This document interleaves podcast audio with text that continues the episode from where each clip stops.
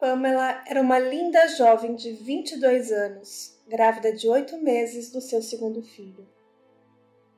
Quando uma tragédia interrompe a sua vida, a sua felicidade e a sua gravidez.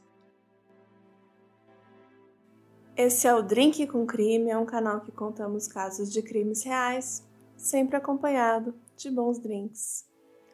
O episódio de hoje teve roteiro de Juliana Givisier Valente, narração e edição de Carla Moraes. Vem comigo que eu vou contar para vocês essa história hoje.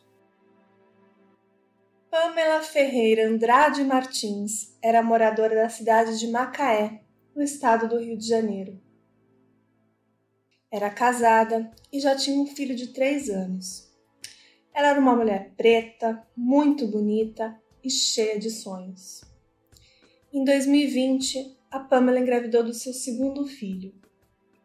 Era março de 2021. A Pamela estava completando quase nove meses de gravidez, cuidando dos preparativos para a chegada do pequeno Ícaro, que aconteceria em questão de semanas. No dia 17 de março de 2021, a Natália Ferreira, a irmã da Pamela, chegou na casa da irmã, que ficava na comunidade Nova Holanda, em Macaé. Chamou por ela, mas não obteve resposta. Muito preocupada, a Natália pediu ajuda para arrombar a porta. E logo que entrou, ela viu uma mancha de sangue na sala que ia até o banheiro. Quando chegou no banheiro, ela viu a Pamela no chão, já morta. Em uma entrevista, a Natália contou: foram arrastando ela do quarto até o banheiro. A porta da sala estava trancada, precisamos arrombar, mas a do banheiro estava aberta. Comecei a gritar, o meu pai veio. Aí o pessoal chamou a polícia, depois a ambulância chegou lá. A perícia revelou que o bebê Ícaro foi roubado do ventre de sua mãe. No mesmo dia, uma outra mulher de 21 anos deu entrada na unidade de pronto atendimento, na UPA do bairro da Barra de Macaé. A mulher se chamava Priscila Torquato da Silva e ela tinha um bebê recém-nascido que dizia ter parido em casa. Porém, o bebê não estava nada bem e faleceu pouco depois de dar entrada na UPA. Desconfiados, os médicos da UPA encaminharam a Priscila para o HPM, que é o Hospital Público de Macaé, para fazer então um laudo mais detalhado. Os médicos do HPM examinaram a Priscila e também solicitaram uma ultrassonografia e um exame de beta-HCG, aquele exame que detecta a gravidez e ainda daria positivo após um parto tão recente. Isso então serviria para verificar a versão dela da história. Porém, ambos os exames deram negativo e a polícia foi chamada. Será que ela roubou o bebê de alguém? O laudo do exame de necropsia feito na Pamela apontou que a causa da morte foi hemorragia torácica por perfuração cardíaca por golpes sofridos no coração. A arma utilizada no crime pode ter sido um canivete ou uma faca encontrada na bolsa da suspeita. Já o bebê Ícaro, segundo o lado de necropsia, morreu por asfixia. O bebê ficou vivo por alguns segundos e acabou morrendo por broncoaspirar o líquido amniótico. E é algo que é totalmente evitável num parto com assistência necessária. Segundo a Polícia Civil e as investigações, tudo indica que a Priscila Torquato foi a autora do crime. A Priscila teria ido até a casa da Pamela, já que estava com quase nove meses de gravidez, e a Pamela então foi atacada com golpes em seu coração. Ela teve a sua barriga cortada e o seu bebê roubado. A Priscila levou o bebê para casa e reparou que o menino não estava respirando normalmente. Então ela foi procurar ajuda na UPA, dizendo que aquele era o seu bebê recém-nascido. Segundo a Marta Ferreira, a mãe da vítima, A Pamela teria conhecido a Priscila pelas redes sociais e assim começaram uma amizade. Ela disse assim: Nós tivemos informações de que ela já tinha feito contato com outras meninas tentando fazer isso, procurar um alvo. Só que as outras não caíram. A minha filha, por bondade, achando que ia ter uma nova amizade, acreditou nela e ela fez o que fez com a minha filha. Porém, o delegado Márcio Caldas Dias Melo, titular do Departamento de Polícia de Macaé, disse que ela tem uma outra versão dessa história. Na delegacia, ela disse que conhecia a Pamela desde pequena.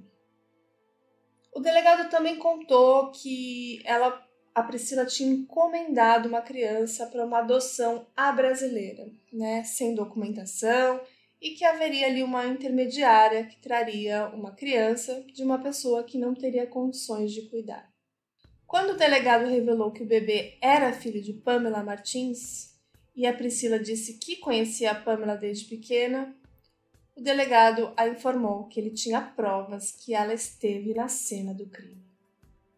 Ao fazer uma busca na bolsa da autora, encontramos um cartão de motorista por aplicativo, um cartão de visitas, cheio de sangue, e encontramos uma chave, disse o delegado em uma entrevista. Quando os policiais foram até a casa da vítima, perceberam que a chave que eles encontraram naquela bolsa abriu o cadeado e o portão de entrada da casa da vítima e a polícia seguia investigando se ela matou a gestante ou se ela de fato encomendou uma criança e se teve uma participação de alguma outra pessoa nesse crime.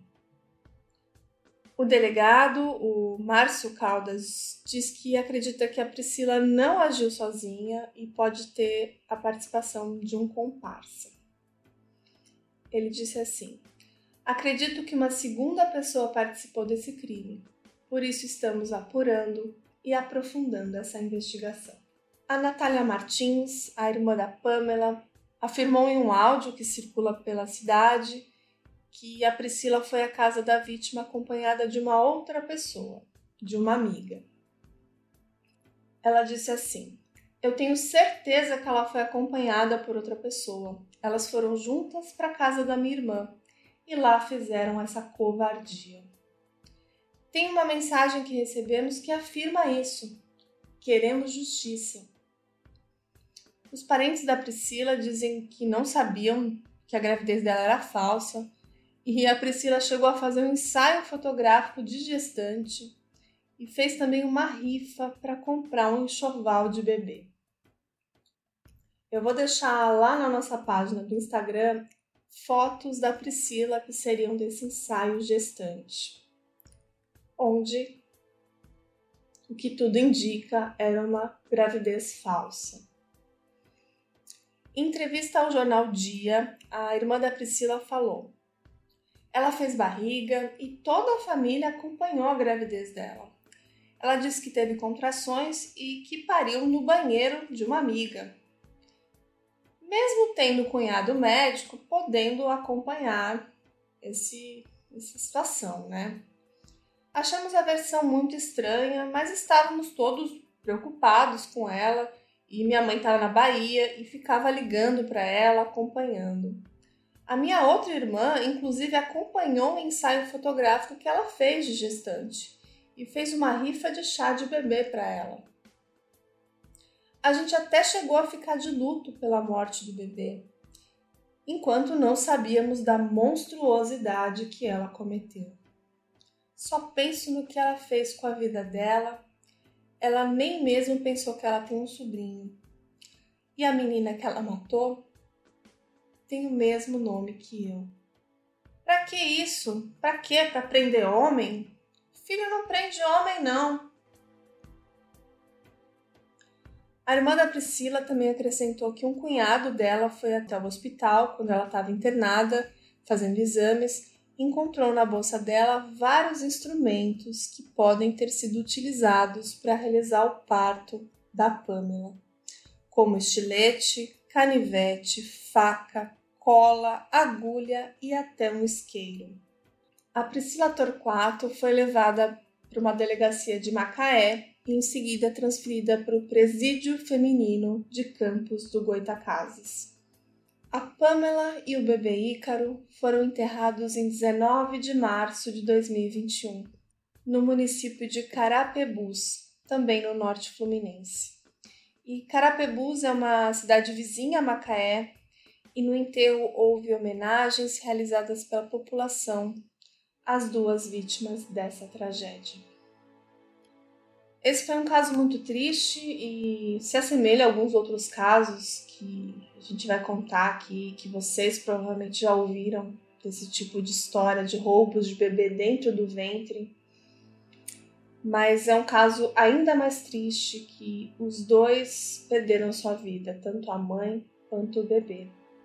E ainda temos uma família destruída, porque a Pamela também tinha outro filho e toda essa crueldade planejado pela Priscila, que ela claramente fingiu essa gravidez, fez esse ensaio fotográfico, toda a família, é, ninguém desconfiava que era uma gestação falsa. E ela provavelmente tem uma cúmplice, né? Existem testemunhas que existe uma outra pessoa com ela. E eu acho que as investigações precisam continuar para que a justiça realmente seja feita, para que as duas sejam presas.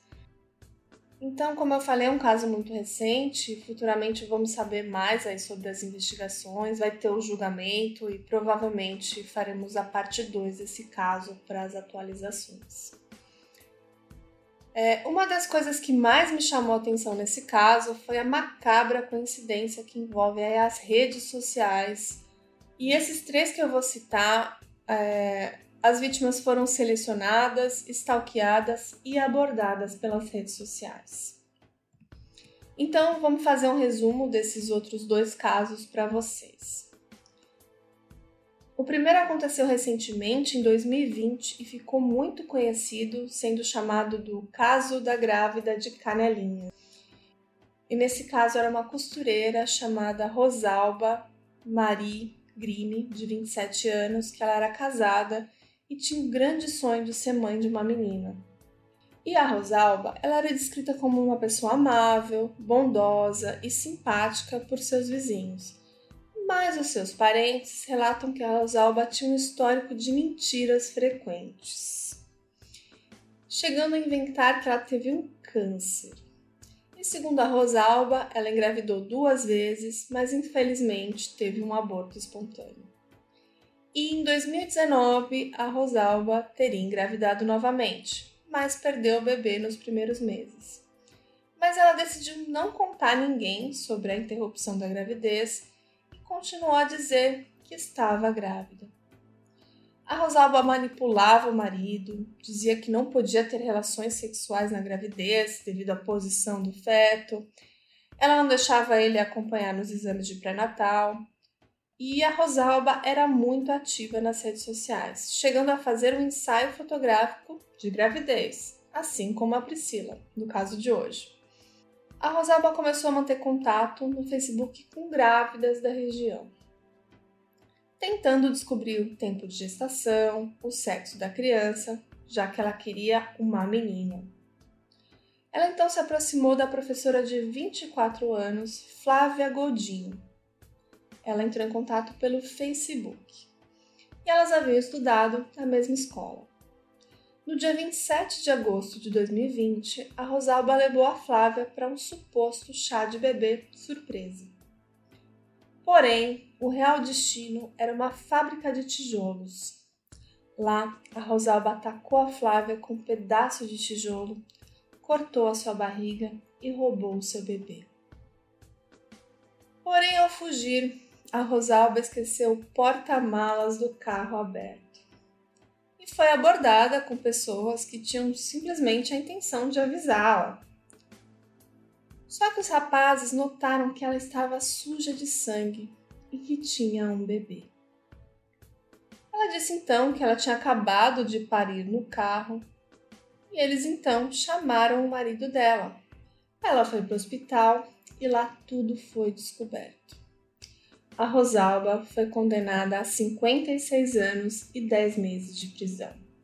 E um outro caso que eu vou também contar para vocês hoje, que também é muito famoso, é um caso americano da Lisa Montgomery. A Lisa tinha um histórico de problemas mentais e abusos na infância e adolescência. Ela também era uma mentirosa compulsiva e logo aprendeu que quando estava grávida, ela tinha aquela atenção que ela desejava das pessoas. Todo mundo queria saber dela, como ela estava, e isso fazia ela se sentir bem, de certa forma. Então a Lisa praticamente emendava ali uma gravidez na outra. E na gravidez do seu quarto filho, a sua mãe e o seu marido insistiram para que ela fizesse uma laqueadura de trompas para não ter mais filhos, porque já eram quatro e eles não eram ricos. A Lisa fez a laqueadura, mas desde então ela começou a inventar que estava grávida e depois de um tempo ela disse que ela também tinha tido um aborto espontâneo. O seu marido percebeu as mentiras e as brigas começaram e acarretaram no fim do casamento. A Lisa se casou novamente com um homem mais simples que era facilmente manipulado por suas mentiras e voltou a inventar gravidezes que não existiam. E numa entrevista posterior, o seu segundo marido contou: Eu comecei a achar que os preservativos não funcionavam. Eu usava e mesmo assim ela engravidava. E o primeiro marido da Lisa, o ex-marido, começou uma briga judicial pela guarda dos filhos e disse que então contaria à justiça que a Lisa não tinha condições de cuidar das crianças e porque também ela era uma mentirosa compulsiva que inclusive é, no momento ela estaria forjando outra gravidez. E a Lisa disse a ele que ela provaria que ele estava errado.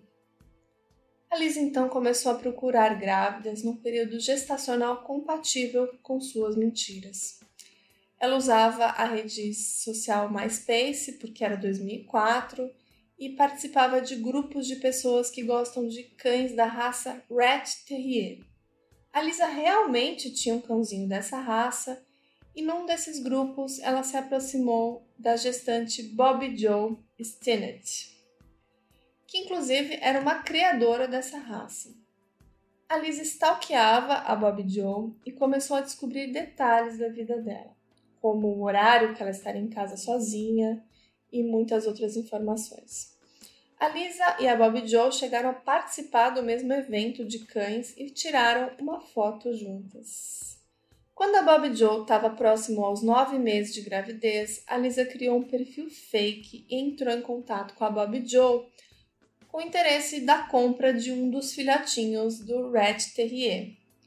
E ela então dirigiu por cerca de três horas até a casa da Bob Joe. Ela estrangulou a mulher, cortou sua barriga e roubou a sua filha, que sobreviveu. A polícia rapidamente rastreou o IP do computador da Lisa e ela foi presa no dia seguinte do crime. E na delegacia, o policial Randy Strong interrogou a Lisa e ela negava o crime veementemente. Aí ele se aproximou dela para fazer um apelo para que ela confessasse. E aí, naquele momento, ele notou as suas unhas. A Lisa estava com todas as suas unhas sujas de sangue. E só aí ela falou: Ok, o bebê é da Bob Joe. A Lisa Montgomery foi executada por injeção letal este ano, em 13 de janeiro de 2021. E esses três casos tiveram a internet e as redes sociais como ponte entre assassinas e suas vítimas. Isso nos traz aí um alerta sobre a segurança durante o uso das redes sociais. Em grande parte das vezes, não conhecemos mais do que superficialmente aquelas pessoas que interagimos nas redes sociais, e a gente tende a achar que alguma daquelas pessoas não são perigosas. E quem que vai desconfiar de uma mulher grávida que estudou na mesma escola que você, por exemplo, ou que mora perto de você, ou que talvez divida o mesmo amor por algum pet? Então, pessoal, fiquem sempre alerta e tomem bastante cuidado com as suas interações nas redes sociais. Evitem encontrar sozinhos pessoas que vocês não conhecem bem e sempre compartilhem as suas localizações com alguém de confiança. Eu vou aproveitar e fazer um apelo né, para que a justiça brasileira comece a julgar com mais rigor esses casos. No caso da Lisa Montgomery, ela foi executada por injeção letal, né? Um país que existe pena de morte. Aqui não existe pena de morte e não existe prisão perpétua, né? Eu acredito que pessoas raramente passam mais de 30 anos atrás das grades e às vezes a pessoa é super jovem ela paga, cumpre a sua pena e depois ela sai livre tranquilamente para viver a sua vida. E eu acho que isso não é justiça, né? Então, casos como esse, que a pessoa planejou um crime, é, no caso da Pamela, assassinou a gestante, o bebê, deixou uma criança sem mãe. Eu acho que a brutalidade, a covardia tem que ser julgado com mais rigor. E esse é um caso recente que chocou o Brasil. Como podemos ver, não é um caso único. Tem dois casos brasileiros com desfechos bem parecidos. É, por sorte, no caso da bebê de canelinha, ela sobreviveu, a garotinha, mas perdeu a sua mãe. E a Pamela perdeu a sua vida e o bebê Ícaro, que poderia estar vivo, que ele era um bebê saudável, que tivesse nascido de forma natural, num hospital, ele não teria perdido a sua vida. Então é isso, gente. Vou pedir para vocês seguirem a gente lá no Instagram, quem ainda não segue. Vou deixar as fotos desse caso lá. Vocês podem comentar o caso, podem mandar direct para mim que eu sempre respondo. E aproveita que agora algumas plataformas têm um sininho. Você clica lá no seguir, que sempre que tiver episódio novo, você vai receber um alerta, tá bom? Espero que vocês estejam gostando da segunda temporada do Drink com Crime e eu vejo vocês no próximo episódio. Um grande abraço, tchau, tchau.